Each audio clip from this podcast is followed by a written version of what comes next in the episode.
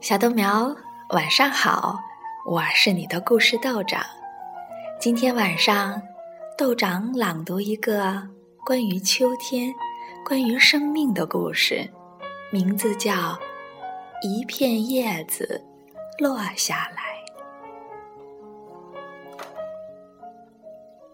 春天过去了，接着夏天也过去了。弗雷迪这片叶子。已经长大，叶片又宽又厚实，五个角又尖又硬。它长在一棵高大的树上，可春天里，当它在靠近树梢的那根大树枝上出现时，还不过是小小一片叶芽罢了。在弗雷迪的周围，叶子。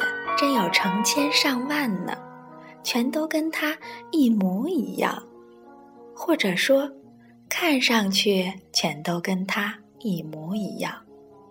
很快他就明白，没有两片叶子是一模一样的，哪怕是在同一棵树上。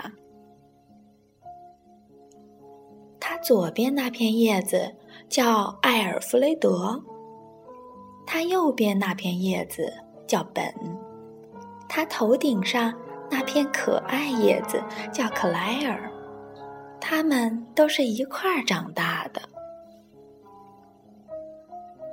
在春天的微风中，他们学会了跳舞；在夏日里，他们懒洋洋的晒太阳，让雨水给他们冲凉。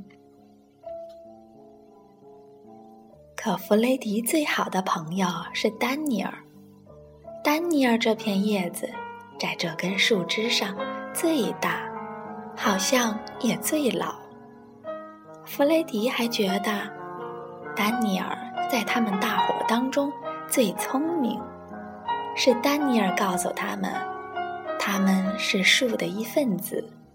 是丹尼尔告诉他们，他们生长在一个公园里。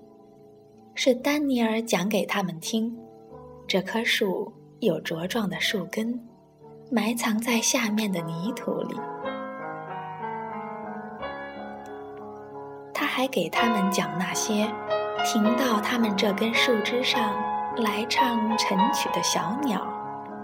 他讲太阳，讲月亮，讲星星，讲一年四季。弗雷迪真高兴，它是一片叶子。他爱它这根树枝，爱它这些轻盈的树叶朋友，爱他在高高在空中的地方，爱轻轻吹动它的风，爱温暖他的阳光，爱在他身上投下洁白、柔和影子的月亮。